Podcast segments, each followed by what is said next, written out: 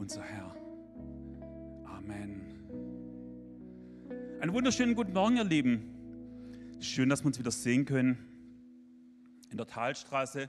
Auch hallo, ihr live zu Hause am Bildschirm, am Computer, am Tablet, am Handy, wo auch immer. Alles auf, genau, sehr schön. Oh, heiß. Da gibt es eine Geschichte, die spielt in den USA. So eine junge Frau, die geht los, die muss ganz dringend zur Jugendstunde was vorbereiten, sitzt im Auto, ist schon etwas unter Druck und so und rast hin, so, da ist eine Ampel, vor ihr steht auch ein, irgend so ein Wagen. Sie wartet, die Ampel wird grün. Und sie ist schon in Startlöchern, will schon durchstarten. Und der Typ fährt einfach nicht. Er pennt irgendwie, dödelt vielleicht gerade im Handy rum, irgendwas. Und sie, sie, das gibt's doch nicht, bitte, ich muss zur ich muss zur Vorbereitung gehen, bitte. Und irgendwann fährt er tatsächlich gnädigerweise los und rollt so diese Schlafmütze so langsam über die Kreuzung drüber. Er schafft es noch durch, die Ampel wird gelb und rot und sie schafft es nicht und sie steht da und denkt, es gibt's doch nicht. Nein, und sie schreit und sie zetert und sie hadert und sie haut aufs Lenkrad drauf und gebärdert sich wie wild. Plötzlich klopft neben ihr ans Seitenfenster. Da steht ein Polizist, hat schon eine Hand an der Waffe, so aussteigen. Und sie so, okay, sie wird verhaftet. Kommt das Polizeirevier drauf? Wird verhört, alle Daten überprüft. Nach zwei Stunden darf sie endlich wieder gehen. Und der Polizist, der sie verhaftet hat, kommt nachher her zu ihr und sagt, es tut mir leid, ich habe ihr Auto gesehen von hinten und da war dieser Aufkleber drauf, Jesus liebt dich, folge mir den nächsten Gottesdienst. Da war der Fisch auf dem Auto drauf und der Aufkleber von der örtlichen Gemeinde. Ehrlich gesagt, ich dachte, sie hätten das Auto geklaut. Wisst ihr, manchmal sind wir genauso drauf, bin ich genauso drauf, Fisch auf dem Auto und die Verpackung ist eine ganz andere. Kürzlich hat mich Philipp gerade eben ein jemand, der Mann aus eurer Mitte, da hat vorne uns jemand zugeparkt in der Ausfahrt und ich wollte eigentlich gerade rausfahren, wir wollten beide rausfahren und da steht jemand in unserer Einfahrt und lässt uns nicht rausfahren, weil er Brezeln holen will. Und ich habe dann dem Beifahrer sehr deutlich gesagt, dass er doch wegfahren darf. Und die Frau, die hier auch im Kinderdienst arbeitet, hat mich so angeguckt, so, oh Gerd, so kenne ich dich ja gar nicht. Da dachte ich, oh, oh, okay, da bist du überführt worden. Das ist manchmal wirklich so eine Mogelpackung. Und da habe ich irgendwie gedacht, so Mensch, heute gucke ich nochmal auf die Kapitel 2 drauf in der Apostelgeschichte. Und da sind so viele wertvolle Informationen drin. Und ich will rausstellen, was ist wirklich wichtig, was ist eigentlich was, was wir uns als Gewohnheit zunutze machen. Worauf sollten wir unseren Fokus legen? Darum geht es heute. Apostelgeschichte 2 ist eigentlich so die Geschichte, wie der Heilige Geist die christliche Gemeinde gegründet hat. Und wenn man reinguckt, was da eigentlich so abgeht, es ist der Wahnsinn. Wenn wir hier zusammen sind, da sind die Fenster auf, Tür ist auf und die hoffentlich auch. Jetzt stellt euch mal vor, wir sind hier zusammen. Gerade eben vor, vor 50 Tagen ist unser Herr gewaltsam ermordet worden in unserer Mitte. Und dann ist er zurückgekehrt zu seinem Vater im Himmel und stellt euch vor, wir wären jetzt hier als 120 im Obergemach. Wir ekeln uns ein, wir verstecken uns mehr oder weniger vor der Welt. Die Römer sind noch draußen. Und gerade wie wir hier zusammen sind, Gemeinschaft haben und nicht so groß nach außen treten, plötzlich kommt ein Wind rein, das rauscht hier so gewaltig. Es kommt ein regelrechter Sturm rein. Es rauscht und es biegt sich. Und dann heißt es hier in Apostelgeschichte 2, Plötzlich setzte vom Himmel her ein Rauschen ein, wie von einem gewaltigen Sturm. Das ganze Haus, in dem sie sich befanden, war von diesem Brausen erfüllt. Gleichzeitig sahen sie so etwas wie Flammenzungen, die sich verteilten und sich auf jeden einzelnen von ihnen niederließen. Alle wurden mit dem Heiligen Geist erfüllt und sie begannen in fremden Sprachen zu reden. Das, der Roland hat vor drei, vier Wochen von der Initialzündung gesprochen. Und das ist auch eine Initialzündung, was wir hier erleben. Das ist die Initialzündung des Heiligen Geistes und die Initialzündung des Heiligen Geistes, wo er in diesem ganz besonderen Moment die christliche Kirche kennen, äh, startet, gründet, initialisiert, wie wir sie heute noch kennen. Ab diesem Moment war der Heilige Geist dauerhaft auf den Menschen drauf. Im Alten Testament haben sie auch schon den Heiligen Geist gekannt, von den ersten Zeiten der Bibel her, aber da war er dauerhaft auf den Menschen und hat Einzug gehalten in die 120, die sie da versammelt hatten. Ab da war der Startpunkt der Kirche weltweit. Die Menschen, die da zusammenkamen, es war ein Pfingstfest, es war ein Erntedankfest und ein Erntedankfest, da kamen wahnsinnig viele Juden zusammen. Es war ein Pilgerfest. Die waren auf den Straßen. Und was machen jetzt diese Apostel, diese Jünger, diese 120? Die rennen raus auf die Terrasse und sie predigen plötzlich zu den Menschen und bringen das Evangelium und sie reden in Sprachen. Und die Menschen, und es sind entsetzt, sie sind erschrocken. Ihr müsst euch vorstellen, das sind Araber, das sind Juden, das sind Griechen, das sind Schwaben vielleicht. Alle sind da unten, alle hören zu und jeder sagt, hey, hey ich, höre den auf meiner Sprache schwätzen, ich verstehe es gar nicht.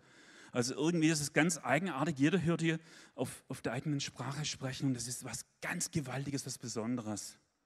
Und sie sind entsetzt. Und dann kommt das Evangelium von Petrus.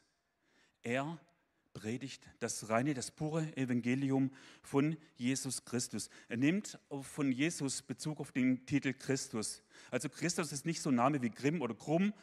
Christus ist der Gesalbte. Der Gesalbte. Es gibt viele im Alten Testament, aber der Gesalbte ist Jesus Christus von Nazareth. Das ist dein Herr, mein Herr. Und er predigt von ihm und er legt aus von den Propheten her, von Joel, von David in dem Psalm, er legt aus, dass dieser Jesus vorhergesagt wurde, schon lange, lange zuvor, dass dieser Jesus Christus am Kreuz sterben sollte, dass dieser Jesus Christus kommen sollte. In Jesaja heißt es, um die Insel, um für die Insel da zu sein, um die Insel zu befreien. Dieser Jesus Christus hat sich jetzt in eurer Mitte ist gekreuzigt worden und er ist wieder auferstanden. Und Gott hat in dieser Auferstehung gesagt, das ist mein Bevollmächtiger. Er ist gekommen, um für euch, für dich ganz persönlich zu sterben und die Sünde zu tragen. Und das ist ein wahnsinniger Paukenschlag, der da plötzlich durch diese Predigt von Petrus kommt. Es ist eigentlich die erste Predigt einer christlichen Kirche, die da Petrus hält. Und im Vers 36 heißt es dann, so soll nun das ganze Haus Israel mit Gewissheit erkennen, dass Gott ihn, also Jesus, sowohl zum Herrn als auch zum Christus gemacht hat, eben diesen Jesus, den ihr gekreuzigt habt. Leute, bei der Vorbereitung, der Ronald war dabei, ich habe den Vers gelesen, ich dachte, wow, was für eine Kraft dieser Vers hat, was das, was das für eine Wucht hat, dass er davon spricht, Ich habe es nicht so mit PowerPoint, entschuldigt bitte.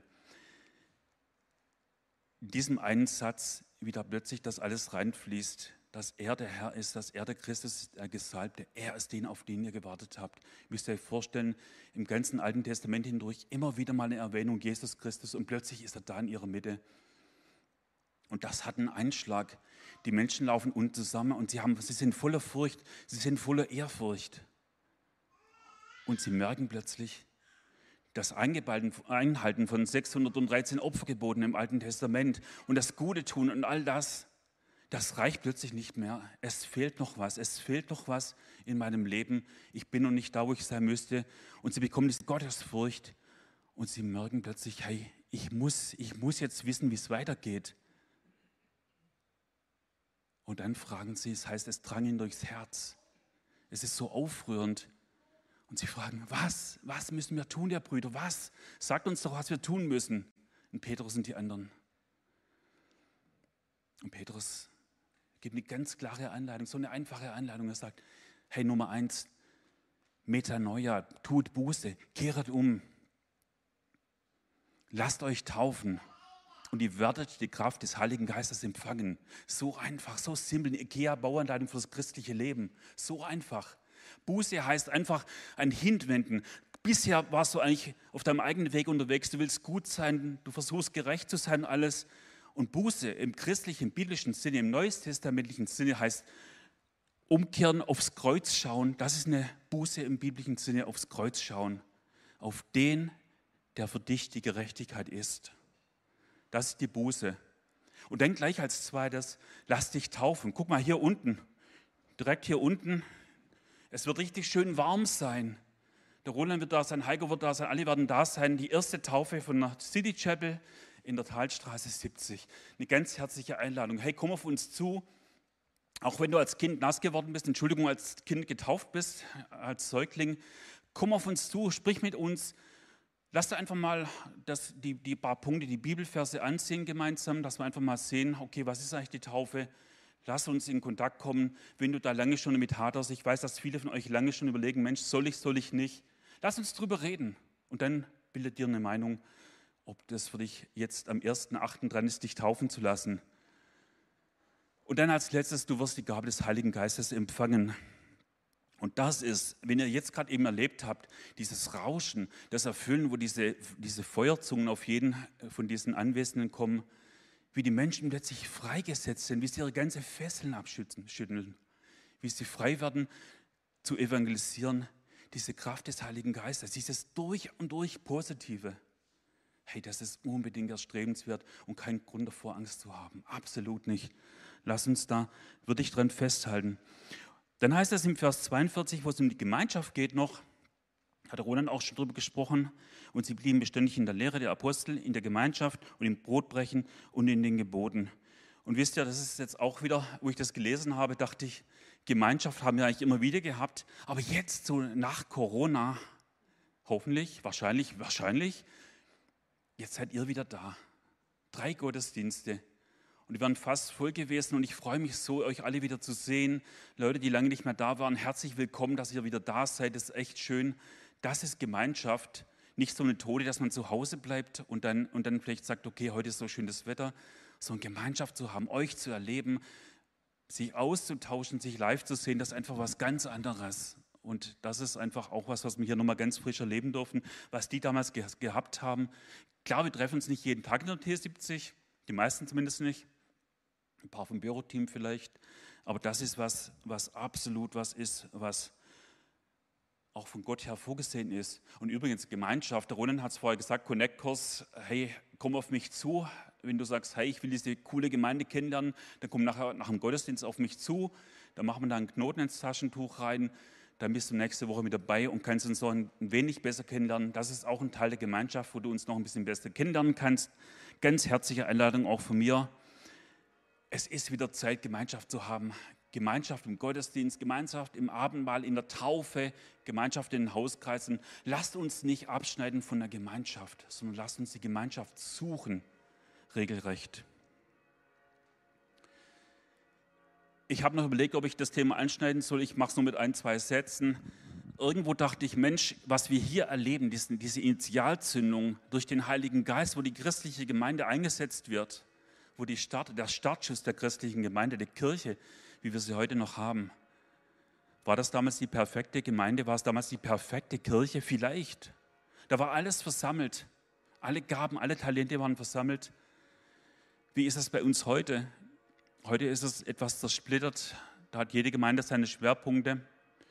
Aber ich glaube, grundsätzlich sollten wir eines machen. Grundsätzlich sollten wir nicht auf andere Denominationen mit einem Auge so schauen und sagen, oh, im Gebet sind ja nicht so, die haben keinen Heiligen Geist.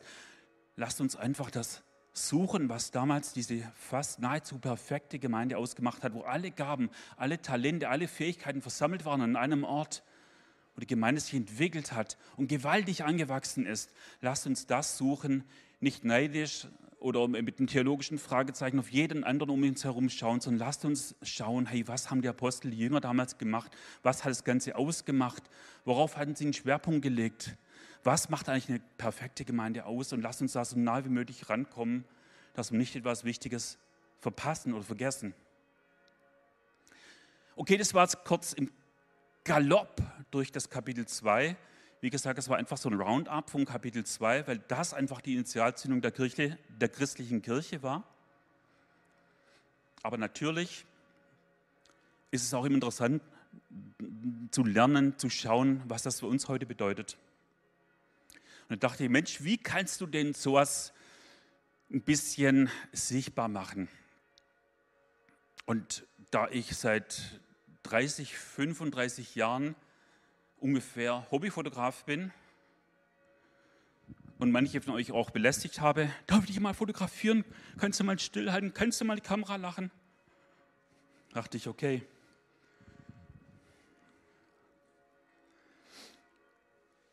Worauf legen wir unseren Fokus? Das war meine Frage. Dann dachte ich, okay, das kann man ganz gut zeigen an der Kamera. Moment.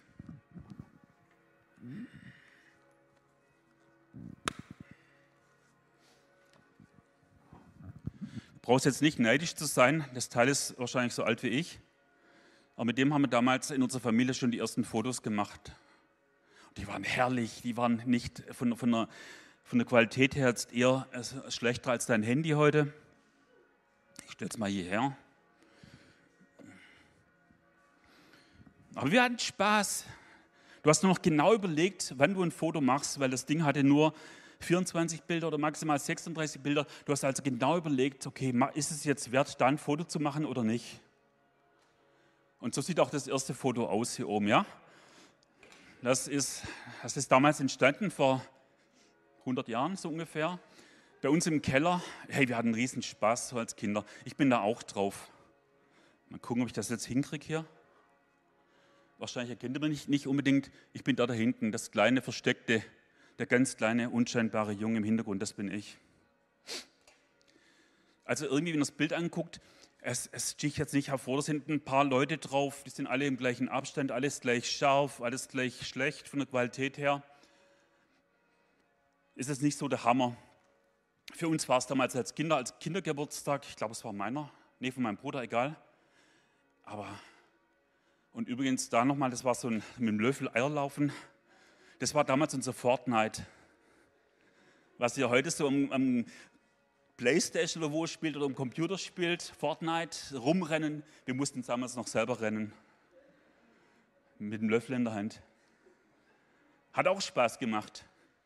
Ich habe es auch überlebt. Es war gut. Es war eine gute Zeit. Also irgendwie denke ich heute, Mensch, du brauchst heute beim Kindergeburtstag, du brauchst heute so ein Programm. Du musst so viel Geld ausgeben, so viel reinbuttern, damit alle Kinder zufrieden sind und dein Sohn nachher zu Hause kommt und sagt, hey, die haben alle gesagt, es war eine tolle Party. Wir haben damals auch Spaß gehabt auf einfache Art und Weise. Okay, zurück zum Thema. Dann habe ich mir eine andere Kamera gekauft, jetzt vor zwei Jahren oder so. Das ist eine, die sieht zwar jetzt auch retromäßig aus, aber es ist eine moderne, eine moderne Kamera und hat vorne ein lichtstarkes Objektiv. Jetzt sagst du, what? Für die Fachleute unter uns 1,2 Brennweite, äh, offene Blende 1,2, also sehr lichtstark. Und was das bedeutet ist, du kannst dadurch halt den Bereich, wo ein Bild scharf ist, mit so einem Objektiv, mit so einer Kamera, kannst du halt den Bereich sehr, sehr klein halten, wo was scharf ist. Ich habe jetzt mal um Erlaubnis gefragt, ob ich meine Frau fotografieren darf. Claudi, danke da ist jetzt nur ein kleiner Bereich scharf. Und wahrscheinlich hast du jetzt nicht gerade auf irgendwie so einen, so einen, unscharfen Fleck im Hintergrund geguckt oder auf sowas, was eine Blume sein könnte im Vordergrund, sondern du hast wahrscheinlich direkt auf die Claude geguckt, weil die Claude im Fokus ist, scharf ist. Das heißt, das ganze Bild fokussiert sich nur auf die Claudia, was wunderlich auch beabsichtigt war. Und das ist, worum es eigentlich jetzt gehen sollte. Auf was fokussieren wir uns heute? Auf was legen wir den Fokus?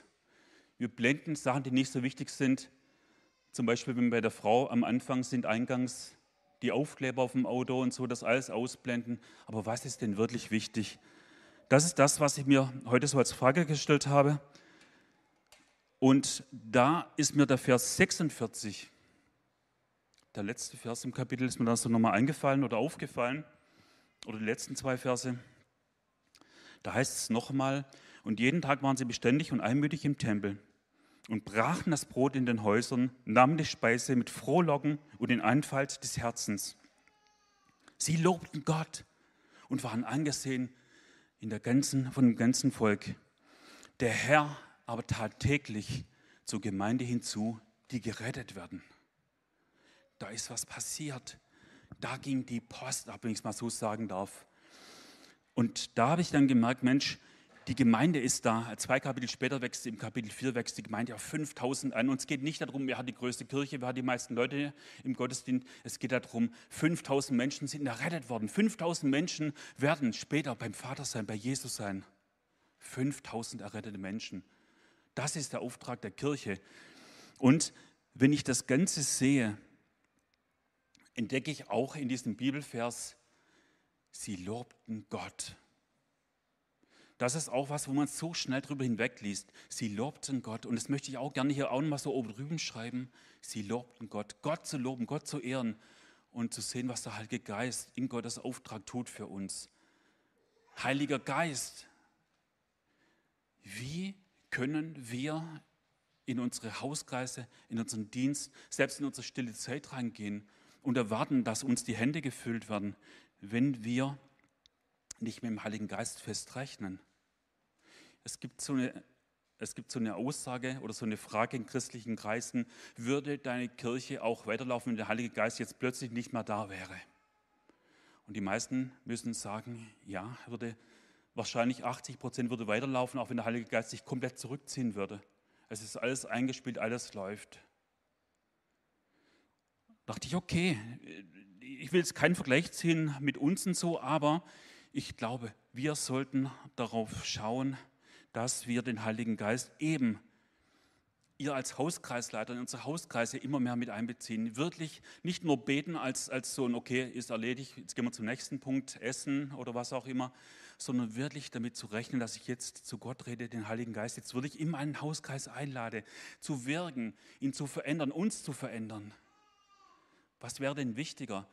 Im Gottesdienst wirklich darum zu ringen, zu beten, dass der Heilige Geist jetzt kommt und uns inspiriert, uns einweist, uns offenbart, was in, seinem, in Gottes Wort steckt, uns das alles aufschließt, uns das erklärt, auch in der Gemeinschaft, dass, dass wir da wirklich das Pfingstereignis, das Pfingstereignis in unseren Dienst, in unseren Hauskreis, in unsere Ehe reinholen. Versteht ihr, was ich meine? Das Pfingstereignis in unsere Dienste, Ehen, Hauskreise holen, in unsere stille Zeit holen. Den Heiligen Geist einladen, dass er unser angestaubt, manchmal angestaubtes geistiges Leben durcheinander wirbelt und wieder richtig poliert und da reinbläst, dass das neues Feuer entstehen darf. Nimm das einfach mal mit, das Pfingstereignis in deinen Dienst, in deinen Hauskreis, in deine Ehe rein. Und übrigens, wenn wir schon beim Heiligen Geist sind, Sprachenrede, ich weiß, dass ein paar von euch wirklich ein Fragezeichen haben mit dem Heiligen Geist und mit der Sprachenrede. Und ich habe gerade auch davon gesprochen, dass Heiliger Geist und Gott die Ehre zu geben absolut zusammengehören ich möchte heute mal Zeugnis geben, wie es bei mir war. Wisst ihr, ich bin da reingekommen, so 2006, äh, meine Frau und ich, so, so als voll die Heiden von der Straße weggefischt und rein in die Gemeinde gepackt und wir haben so viel gehört auf einmal. Du kriegst die, die Lehre mit, du bist plötzlich im Hauskreis und du hörst so viel und irgendeiner sagt dann plötzlich, ja, Sprachengebet, Sprachenrede, Zungenrede. Und du denkst, what? Und plötzlich wisst ihr so, keine Angst vor nichts, weil wir kennen ja nichts was ist das? Will ich auch unbedingt haben. Ja, plötzlich, du merkst plötzlich, es ist irgendwas, irgendwas Cooles. So, du kriegst plötzlich so eine, so eine theologische Gänsehaut. Und dann habe ich dann äh, darum gebetet, habe gesagt, okay Gott, ich will das auch haben. Ich will das unbedingt auch haben. Das ist so was Cooles.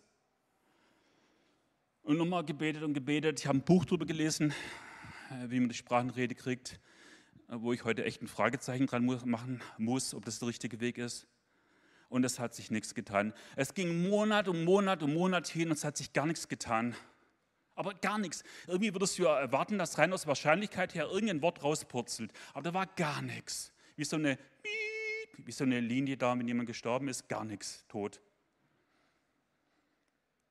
Und dann war dieser Tag bei uns in der Werbeagentur. Ich bin Werbefuzzi, 50 Prozent. Da war dieser eine Tag. Es war ein strahlend heller Sonntag und mein Chef war aus dem Haus und irgendwie hatte ich das Bedürfnis zu beten und Gott anzubeten. Und plötzlich dann gehe ich auf die Knie und, und habe die Hände so ausgestreckt so. Und ich bete Gott an und ich bete und ich preise Gott. Und ich weiß noch, wie durch dieses schräge Fenster die Sonne reinkommt mir ins Gesicht scheint. Und plötzlich kommt das Sprachengebet raus. Mitten im Lobpreis, mitten, mitten in der Anbetung Gottes kommt dann plötzlich das Sprachengebet raus. Bei meiner Frau war es ähnlich, zum anderen Zeitpunkt ich will eigentlich nur das damit sagen, es gehört absolut zusammen, Gott zu loben, Gott die Ehre zu geben und Heiliger Geist. Und da darf auch die Sprachenrede absolut mit reinpassen. Es ist ja was, was die Apostel auch erlebt haben. Es darf mit reinpassen. Lass dich nicht verrückt machen, lass dich ermutigen. Noch einen kurzen Blick zum Gebet. ich habe mir auch überlegt, Mensch, Gebet hat auch, seinen, hat auch in der Apostelgeschichte 2 auch immer wieder mal seinen Platz gefunden. Und dann habe ich gedacht, wie ist denn das Gebet heute? Heute machst du es genauso. Du machst einfach kurz so ein Gebet. Du betest noch kurz am Schluss. Ich bete noch kurz. Ja, das ist ja, Kinder das auch im Hauskreis. Ich bete jetzt noch kurz. vor dem Gottesdienst, ich bete jetzt noch kurz. Das ist irgendeine Veranstaltung. Komm, lass uns noch kurz beten. Kennst du nicht? Okay, gut, alles klar, dann ist es nur bei mir so. Auf jeden Fall, ähm, damit dachte ich auch, okay, wenn wir davon sprechen, Gott die Ehre zu geben und wenn wir vom Heiligen Geist sprechen, dann soll doch Gebet auch einen anderen Fokus haben. Mann, ich mache mir ganze Mühe mit der Präsentation und Fokus 2. Dann sollten wir im Gebet auch einen Fokus vielleicht neu finden auf Gottes Ehre. Wisst ihr, ich habe vor ein paar Jahren mit jemandem gesprochen, der hat gesagt, hey, ich, der war irgendwo Missionar, ich weiß nicht mehr wo, und der hat gesagt, hey, wenn ich hier zurückkomme nach Deutschland, ich merke einfach, bei uns dreht sich das Gebet immer darum, hey Herr, beschütze uns, Herr, bewahre uns, Herr, guck, dass das läuft und dass es dort läuft, dass ich gesund bleibe, dass die Kinder gesund sind, Herr, guck, dass mein Auto keine Schramme kriegt, guck, dass mein Haus beschützt ist und so. Und er hat gesagt, wisst ihr, wir wohnen hier in Baden-Württemberg, in Stuttgart, in einem der besten Plätze, den meisten von uns geht es richtig, richtig gut und trotzdem ohne Unterlass beten wir immer um Schutz und Bewahrung. Es ist grundsätzlich nicht falsch, da möchte ich gar nichts dagegen sagen. Ich spreche vom Fokus. Und der Fokus sollte vielleicht da doch woanders liegen. Der Fokus sollte vielleicht da drin liegen, Gott, hier bin ich, gebrauche mich, so wie Jesaja in Jesaja 6 bei der Tempelschau. Herr, hier bin ich, gebrauche mich. Da sollte vielleicht der Fokus drauf liegen, zu sagen, Herr, guck mal, ich bin nur Gerd, ich kann nicht viel, ja, ich, ich kann vielleicht ein bisschen fotografieren und, und ein paar Sachen und so, aber Herr, gebrauche mich, wenn du mich motivierst, wenn du diese Kraft des Heiligen Geistes in mich legst, gebrauche mich da, wo du möchtest ich habe Gabentalente, die du mir geschenkt hast. Herr, gebrauche mich da, wo du einen Platz für mich vorgesehen hast. Und da spielt es keine Rolle, ob jemand hier vorne steht und was sagt oder ob jemand unten im Kinderdienst jetzt gerade eben zwei Stockwerke unter uns ist und guckt, dass die Krabler versorgt werden. Auch da vielen Dank, das ist wertvoll. Wir könnten, hier könnte nicht alles sein, wenn dieser Dienst nicht gemacht würde. Herr, gebrauche mich. Lass uns doch darüber mal beten, darum mal beten. Herr, gestalte meinen Hauskreis, unseren, ich sage jetzt schon meinen Hauskreis, gestalte den Hauskreis, den du hier eingesetzt hast, zusammengeführt hast. Setze du heute den Schwerpunkt, wo du es möchtest. Bete für deine Ehe. Herr, ich möchte darum beten, dass wir eine exzellente Ehe haben, dass wir eine Ehe haben, die diese Gemeinschaft zwischen Christus und der Braut der kirchlichen Gemeinde, der christlichen Gemeinde reflektiert, entspricht. Ringe doch um eine exzellente Ehe. Lass uns doch um solche Dinge beten, die Gott die Ehre geben. Ich glaube, es ist klar, was ich, was ich damit meine, was ich damit eigentlich ausdrücken möchte.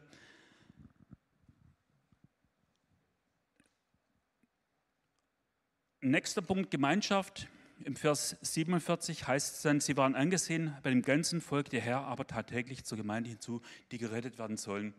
Ja, glaubt ihr denn, dass die sich einfach nur getroffen haben, um so einen, um so einen Kuschelabend zu machen und, und vielleicht irgendwie Marshmallows irgendwie zu grillen oder sowas? Hey, die haben Gemeinschaft gehabt, um sich gegenseitig feurig zu halten, um gegenseitig das Wort Gottes zu lesen, das Alte Testament aufzuschlagen und zu sagen, guck mal, was hier geschrieben steht. Guck mal, was wir erlebt haben im Pfingstfest, weißt du noch? Die haben drin gearbeitet, die haben die Größe Gottes rausgearbeitet. Die haben in der Gemeinschaft die Größe Gottes nochmal wirklich ja, groß gemacht, in ihre Mitte gestellt. Die haben Gott und Jesus Christus, die haben dieses gewaltige Werk nochmal in ihre Mitte gestellt. Die haben immer wieder drauf geschaut, hey, was hat Gott Großes für dich und mich getan? Und da kriege ich fast schon wieder eine Gänsehaut, was da möglich ist in unserer Gemeinschaft wenn wir Gott in unsere Mitte einladen sagen, guck mal, nicht, nicht du, nicht er, sondern Gott in unserer Mitte.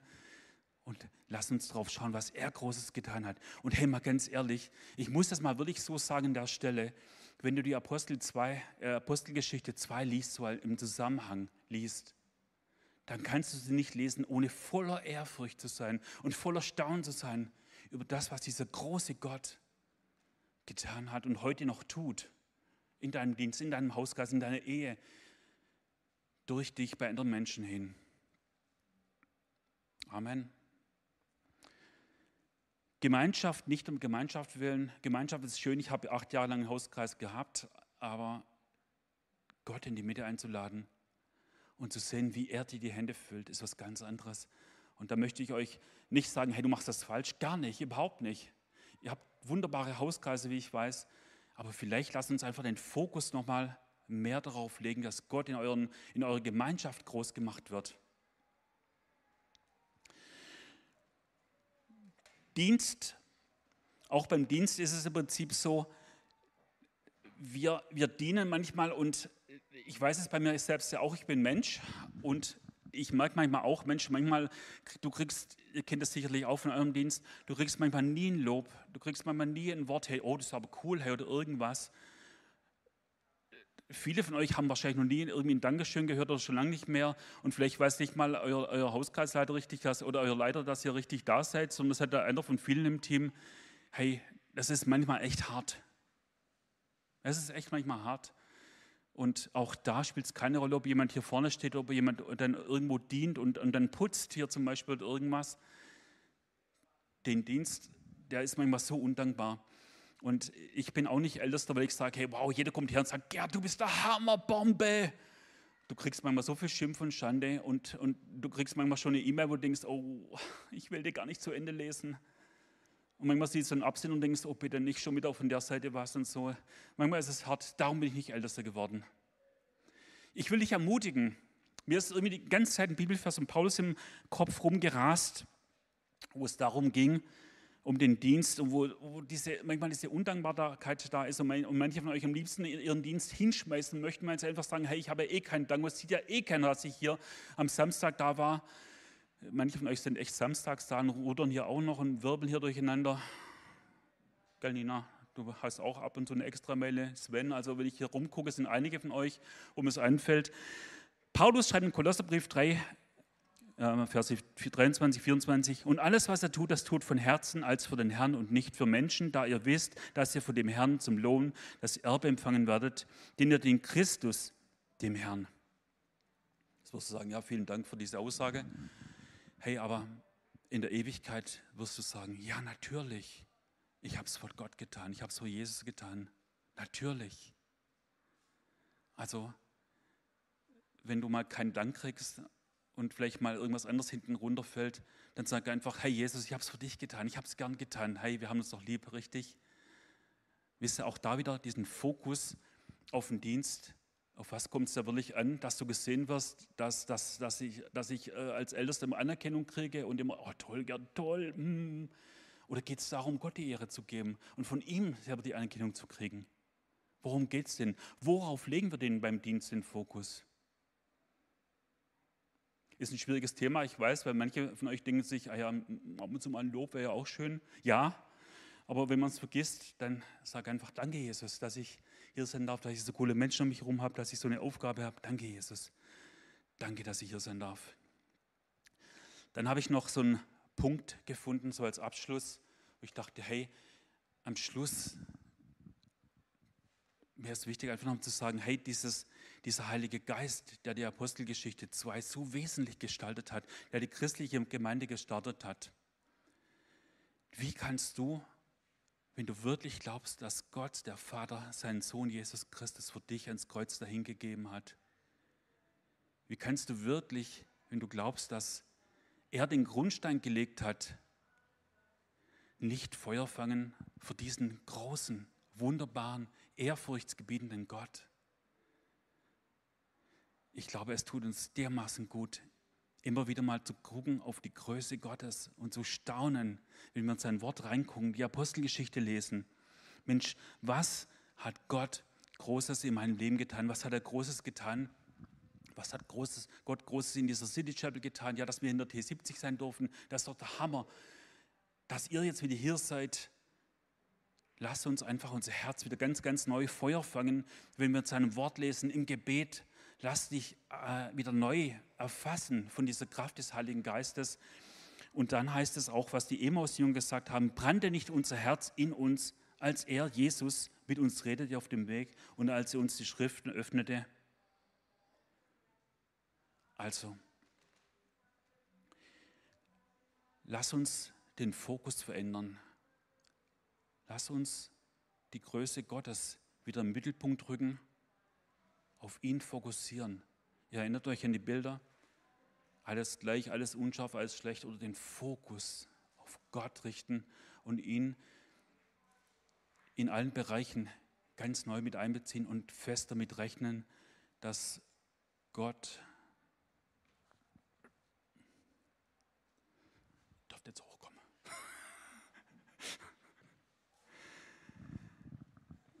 ach, ich möchte noch, ich möchte noch beten. Wenn du magst, steh doch auf. Lass uns eins machen jetzt im Gebet und vor diesem großen Gott kommen, vor diesen ehrfurchtsgebietenden Gott kommen und ihn nochmal bestürmen.